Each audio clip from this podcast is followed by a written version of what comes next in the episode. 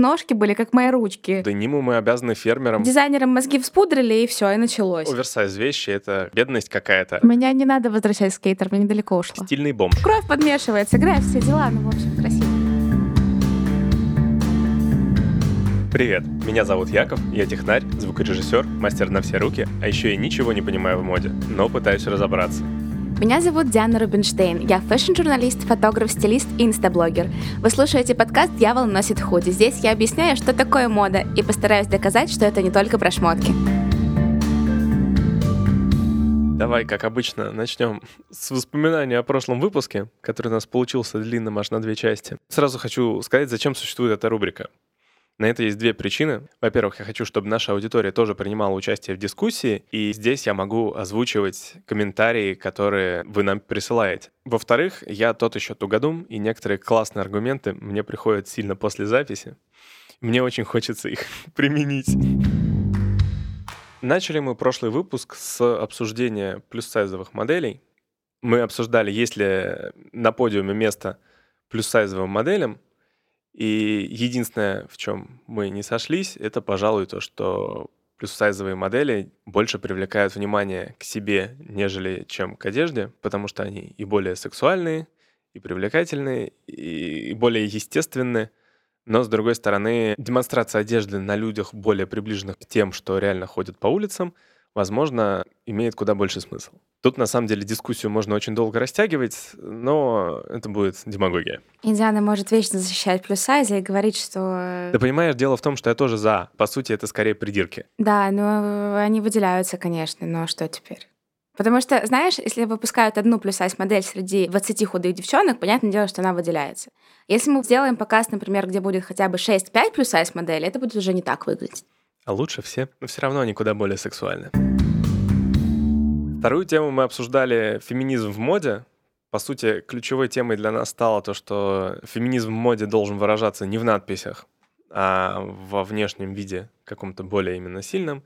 То есть то, что на самом деле феминизм в моде — это не что-то конкретное, это как раз-таки свобода носить то, что ты хочешь носить. Ну, как и, в принципе, весь феминизм. Просто свобода — делать то, что ты хочешь. Свобода твоего выбора, и тебя никто не ограничивает в твоих решениях. Ну да, ну и отсюда пошел вполне естественный переход э, в мужскую моду, в то, что Диана назвала, ну это не она назвала, но для меня она новой маскулинностью, что по сути является тем же самым, свобода носить то, что ты хочешь, а свобода не то, что тебе навязывает общество, да. Потому что мы привыкли, что мужчины всегда должны быть сильными, а они не всегда должны быть сильными. Очень хочется поблагодарить за комментарий, оставленный у нас в Телеграме Евгений. На мою статью? М? Да, на твою статью. М? Это очень длинный комментарий, поэтому сейчас я его не буду весь зачитывать. Если вы хотите его прочитать, можете перейти в наш телеграм-канал, нажать кнопочку «Открыть комментарий» и посмотреть его. Ну да, и можете сами тоже прочитать статью, тоже ее откомментировать. Мы с удовольствием поучаствуем в дискуссии. Вопросы от слушателей. Мне теперь придется делать новый джингл специально для этого. Нет, я не буду. У нас в этот раз немного вопросов. И первый вопрос — Реально ли сейчас попасть на подиум, если ты плюс сайз? Это абсолютно реально. В любой стране, в Америке, в России, в Израиле даже есть агентства, которые занимаются исключительно плюс-сайз моделями. Они не то чтобы прям там все XXL размеры, но от 48 до 56 может быть. Все-таки основное требование сейчас к модели это метр семьдесят пять и выше. Нам пришел еще такой большой, длинный, классный фидбэк одним вопросом в нем было, развиваюсь ли я с точки зрения как раз-таки восприятия моды. На самом деле на это хочу сказать, что, ну, каким-то естественным образом я, конечно, развиваюсь, может быть, не очень быстро, но однозначно прогресс есть, например, в промежутке между предыдущим выпуском и этим. Я его переодела, иху! Да, мы с Дианой сходили в магазин, одели так, как она считает правильным, мне понравилось. Но в целом, на самом деле, я давно сам просил Диану это сделать, потому что я знаю, что у меня вкуса нет, а при этом точно так же знаю, что могу выгородить куда Если круче. бы у тебя не было вкуса, ты бы так не реагировал на себя в зеркале, а ты себе нравился в том, что я тебе приносила. Значит, у тебя какие-то зачатки вкуса есть, просто это нужно развивать. Будем развивать. Ну и на самом деле по этому поводу я хочу предложить вам, нашим слушателям, тоже воспользоваться услугами Дианы в этом вопросе. Я провожу консультации, в том числе по онлайн разбору гардероба. Могу сделать шопинг сопровождение также по видео, по фейстайму, если, например, вы живете не в Израиле. Если в Израиле, то можно мне просто спокойненько написать. Я схожу с вами в магазин, подберу вам новый гардероб. Еще если вы в Израиле или поймаете момент, когда Диана будет в Москве. Или в Лондоне. Или в Лондоне, то можете заказать у нее фотосъемку и по промокоду «Дьявол носит худи», какая неожиданность, она сделает вам скидочку 10%. Ты пропустил вопрос, который напрямую нас может перевести к теме нашего выпуска. Как относятся представители субкультур, когда их элементы носят обычные люди. Например, когда кто-то надевает косуху, не являясь байкером. Существует сама субкультура как влияние, как с музыкой связанная, со стилем жизни. И есть стиль, который с этой субкультурой идет. Соответственно, те, кто слушает музыку, кто живет этой субкультурой, они считают людей, которые одеваются как они, просто позерами. Это самое основное в данном случае. А косуха давным-давно не предмет байкерства. Я Она вообще скажу. пришла не оттуда. Давай тогда пойдем по самим субкультурам. В прошлом выпуске я неоднократно упоминал Эма как Это таких. прям твоя любовь, по-моему. Слушай, ну просто потому что, пожалуй, это единственная из субкультур, которая... Которую ты знаешь. Ну, не то, чтобы которую я знаю, которая как-то сказалась на моей жизни, потому что те же э, готы, панки и прочие были, скажем так, до моей сознательной жизни активны. Ну да, потому что пик Эма пришелся на наши там 13, 6, 6 7 класс, да. лет. Да. Я сразу тебе скажу, что, на мой взгляд, Эма в целом на индустрию моды вообще никак не повлияли. Кроме популяризации розового цвета и узких скини-джинс, в принципе, я не думаю, что ну, для меня это не отдельная какая-то субкультура, которая оставила свой след.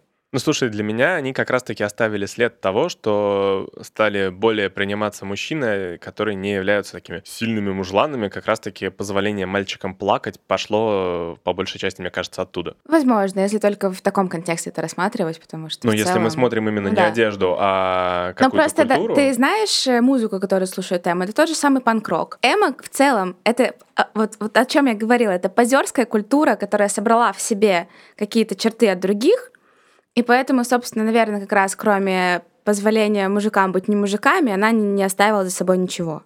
Ну, заметь, это была прям целая отдельная тема на нашем прошлом выпуске. Ну да. Так Но что... я считаю, что это не оттуда все-таки пошло. Это более современная история уже. Возможно, был первый, первый, первый, первый маленький, маленький, маленький шажок в эту сторону, но... Я так понимаю, что, ну, вот насколько я вижу и... Вообще, если уж брать какую-то субкультуру, которая оказала наибольшее влияние на моду в целом, я считаю, что это готы.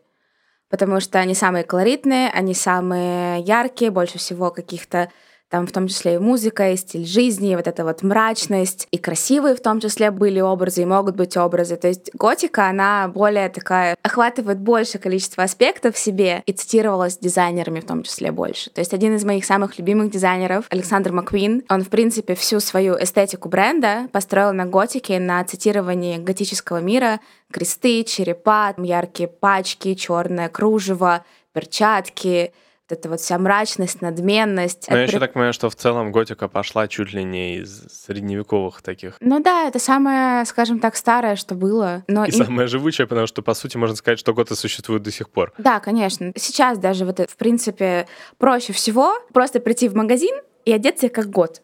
Потому что ты можешь найти там все. Ну, ты можешь просто одеть черное, надеть Этого мало, мало надеть черное. Там же вот эти вот все мелочи, типа кожи, кожи. Кстати, кожаные плащи сейчас очень будут в тренде на эту осень. То есть, опять же, у нас... Вот опять в тренде. Да, а они никогда не уходят. То есть в 90-х они пришли, типа дизайнерам мозги вспудрили, и все, и началось.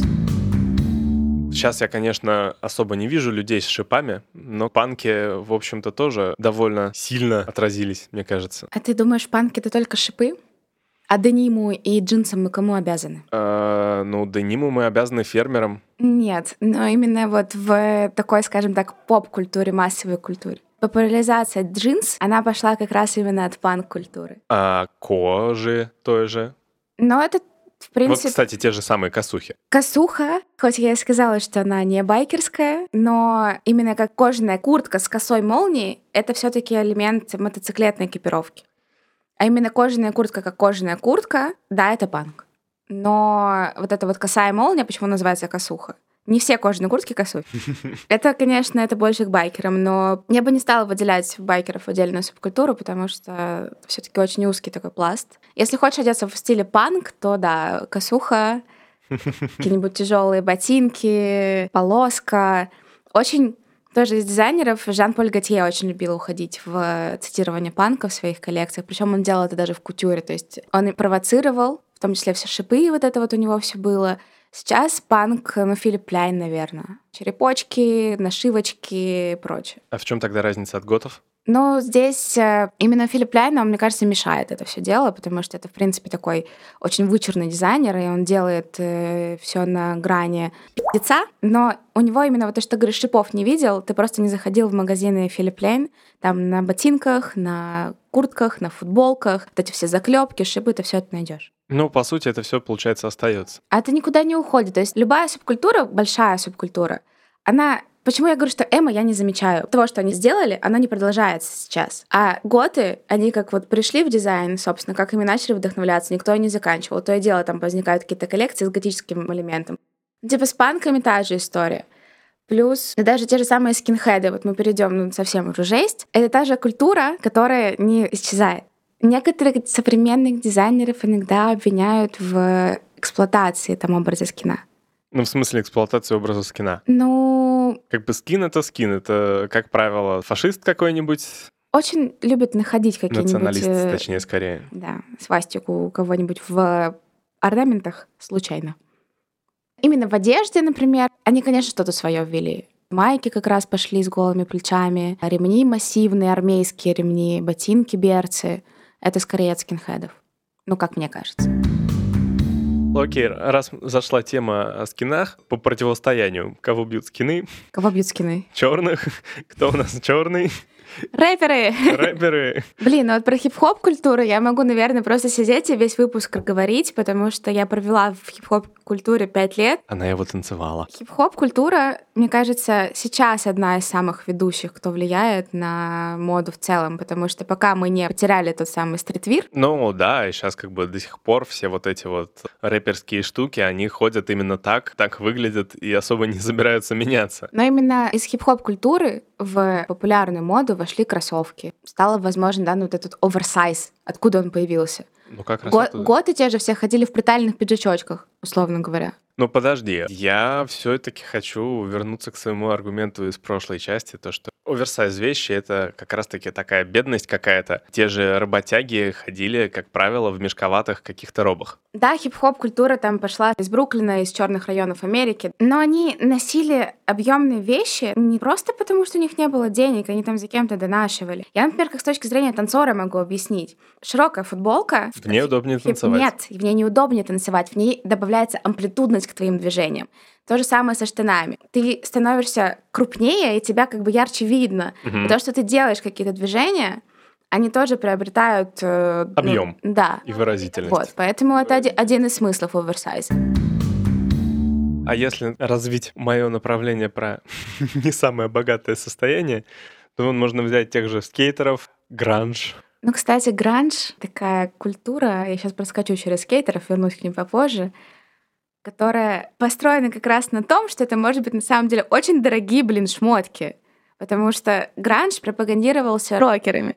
Самая яркая звезда гранжа — это Курт Кобейн, например. Из твоего описания, которое ты мне давала перед записью выпуска, я так понял, что гранж — это такой стильный бомж. Да, это похоже. Гранж, например, в интерьере это потертые стены, это металл, это кирпичная кладка, это кожа, ну причем кожа, которая не новый это кожаный диван, он такой маленький с потертостями. Но в моде гранж это не всегда дешево. Потому что, например, чтобы состарить что-то, нужно сделать больше усилий, чем полностью там новую вещь выпустить. Ну, в моде вообще, как правило, все дорого. Для меня это ассоциация прямая. Это дрявые джинсы, красно-черные рубашки в клетку, тоже такие большие кожаные куртки и мартинсы. Вот это что? Вот, а, мартинсы. Это что? Ты служил в армии, ты знаешь, что такое берцы? Ну да. Мартинсы, доктор Мартинс — это бренд, который взял берцы, адаптировал их и выпускает их, продает их за бешеные бабки. Короче, взять берцы, назвать их своим именем и продавать задорого, нормально. Но еще облегчить подошву, сделать их более удобными и все дела. Поэтому гранж — это очень красиво. И в гранже, если в женскую моду ходить, Девочка, представь себе девочку в цветочном платье. Мило, правда? Да. А мы к этому мы берем черные колготки туда же. Мы берем косуху на нее. Мы типа делаем яркий черный макияж, забираем волосы назад и опять же там грубые какие-то ботинки на ноги и даем ей в руку, условно говоря, клатч с шипами, мы получаем гранж. Я сейчас очень ярко себе представил, и мне прям нравится. Это офигенно.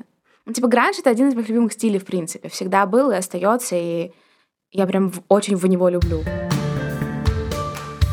Давай я тебя все-таки верну к скейтерам. Меня не надо возвращать скейтер, мне недалеко ушло. Нет, я имею в виду к теме скейтеров. Ты до записи упоминала про дырки на джинсах. Скажи теперь это под запись. Мне просто всегда мои друзья говорили, что вот зачем ты покупаешь в магазине джинсы с дырками, это неправильные дырки. Правильные дырки получаются только от падения со скейта. То есть ты реально ты приземляешься на асфальт, рвешь джинсы на коленке, и она вот такая вот идеальненькая, да, у тебя там еще кровь подмешивается, грязь, все дела, ну, в общем, красиво. Эм, кровь и грязь. У меня почему-то сразу ассоциация с войной. Ничего романтичного в этом не вижу. А еще скейтеры, мне кажется, ты говоришь, что Эма сделали какое-то влияние к новой маскулинности. У нас что, скейтеры были накачанные? Это были всегда мальчики, у которых ножки были как мои ручки. Одно другому не мешает. Мне кажется, это было в одно время даже, кстати, популяризация скейт-культуры. И, кстати, тут есть две разновидности. Есть европейские и русские скейтеры, и есть калифорнийские и австралийские А скейтеры. в чем отличие? В одежде. Те в широком катались. А тут есть какая-то логика? Мне кажется, просто потому что там жарко, но я не знаю. Ну, ну да, это вот, кстати, культура, которая зависела от того, где ты живешь. А угадай, какая моя самая любимая субкультура? Хип-хоп. Нет. Ну вот, которая вот прям именно про цвет, про энергию. Вот. Это скорее моя любимая субкультура. Да я не согласна. Я очень их люблю. Ну ладно, если что, мы сейчас начали говорить о хиппи. Хиппи история такая, они же, по сути, они не только повлияли на внешний вид, они как раз-таки ключевым образом изменили весь мир. Хиппи — это все, что связано с пацифизмом, миром, в том числе и с э, феминизмом отчасти, то есть, э, хотя на самом деле не очень, наверное. Не, ну почему? Не особо было принято девушкам на протесты выходить. А в хиппи все вместе сидели и прочее. Там свободная любовь откуда началась? Ну, то есть, по сути, можно сказать, что хиппи вообще принесли все основные какие-то современные веяния, которые у нас сейчас. Например, я сейчас вот э, как не зайду в интернет сплошняком обсуждения свободной любви, полигамии, полиамории и все Ей! такое. И вот все это, в общем-то, изначально-то пошло именно от хиппи. Это вот, кстати, опять же о том, что мода, она немножко шире, чем одежда. Все, что мы сейчас называли, это не со шмоток начиналось. Это начиналось с какого-то политического посыла, например, как у хиппи, да, хотя они были против политики. Ничего себе против политики. Сколько протестов. я имею в виду вот. Это начиналось с музыки, это начиналось с увлечений. В итоге это все задавало моду на стиль жизни, на образ жизни. И одежда в данном случае, она уже была символом, как знаком этого конкретного образа жизни в каждом случае. Ну подожди, смотри, у меня тут на самом деле возникает вопрос. Мы с тобой в первом выпуске говорили про то, что моду во многом задает селебы всякие. То есть по факту все вот субкультуры, ну большинство из них, которые мы перечислили, они идут от какой-то музыки. То есть это люди слушали какую-то нравящуюся им музыку. Не получается ли так, что в результате те идеалы, которые начали транслировать эти субкультуры, задавали музыканты, которые играли эту музыку? Это, кстати, интересно, я не думала об этом. То есть получается, что дело не сколько в музыке, а сколько во времени, когда это зарождалось. То есть музыка, типа тот же панк-рок, он появился во времена такие более напряженные, протестные. Если мы там вернемся в 50-е годы, это вот лирика была абсолютнейшая. Там не было, так скажем, такой конкретной субкультуры, которая так сильно бы выделялась. То есть, возможно, ты хочешь сейчас сказать, что не сколько музыканты делали музыку, которая нравилась людям, и при этом транслировали им свой взгляд, сколько людям нравился взгляд, который транслируют музыканты, и они приходили слушать эту музыку. Мне кажется, так да. Ну, вот оно так и работает. Слушай, а такая специфическая штука, этих ребят нельзя назвать прям субкультурой, но это определенно группа с определенным взглядом на жизнь, с определенным стилем. У меня уже паника. Я говорю про гопоту. О май гад.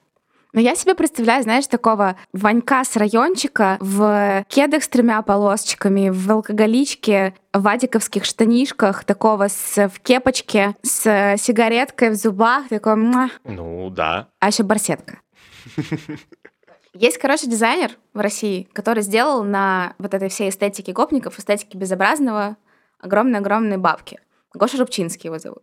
Костюмчики, балоньку вот эту всю, вот этот вот образ жизни, словно говоря, который пропагандирует гопника, как мы уже обсудили, что одежда — это не про моду, это про стиль жизни.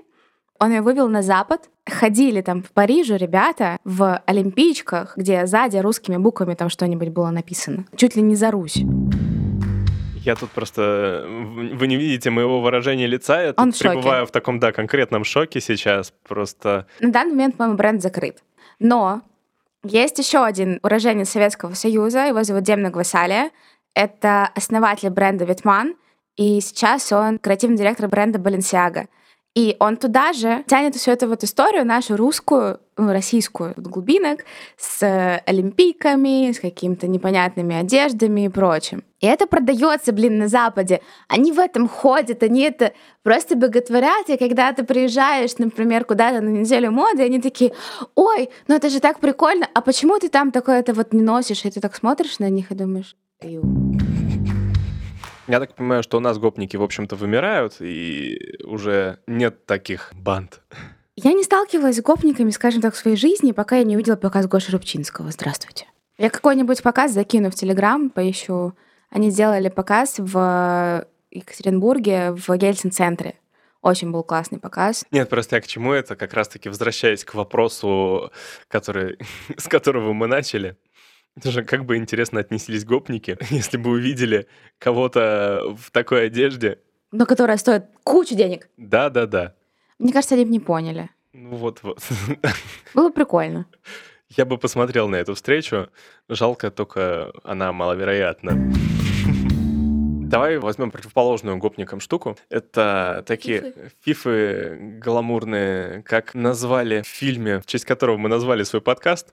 Цоколки. Ой, у меня в школе такие были девочки, которые ходили на 12-сантиметровой шпильке в мини-мини платьишках, где не нагнуться, ничего. И ты смотришь на них и такой, ты что, с панели сошла? Меня сейчас будет очень сильно бомбить на эту тему, потому что это конкретный перекос. Ну, то есть это отсутствие стиля, это абсолютно провинциальная внешность чаще всего и отсутствие вкуса. То, что ты сказал цоколки, я бы их реально назвала фифами, причем фифами из какого-нибудь э, о, сериал Чики. Вот это вот прям оно. То есть как они там одевались, как они ходили, как они на панель выходили. Вот это Я, вот кстати, для меня ассоциация прямая. Ну, то есть ты считаешь, что у таких фиф просто абсолютно никакого ни вкуса, Ну да, это чаще ни всего... идеалов?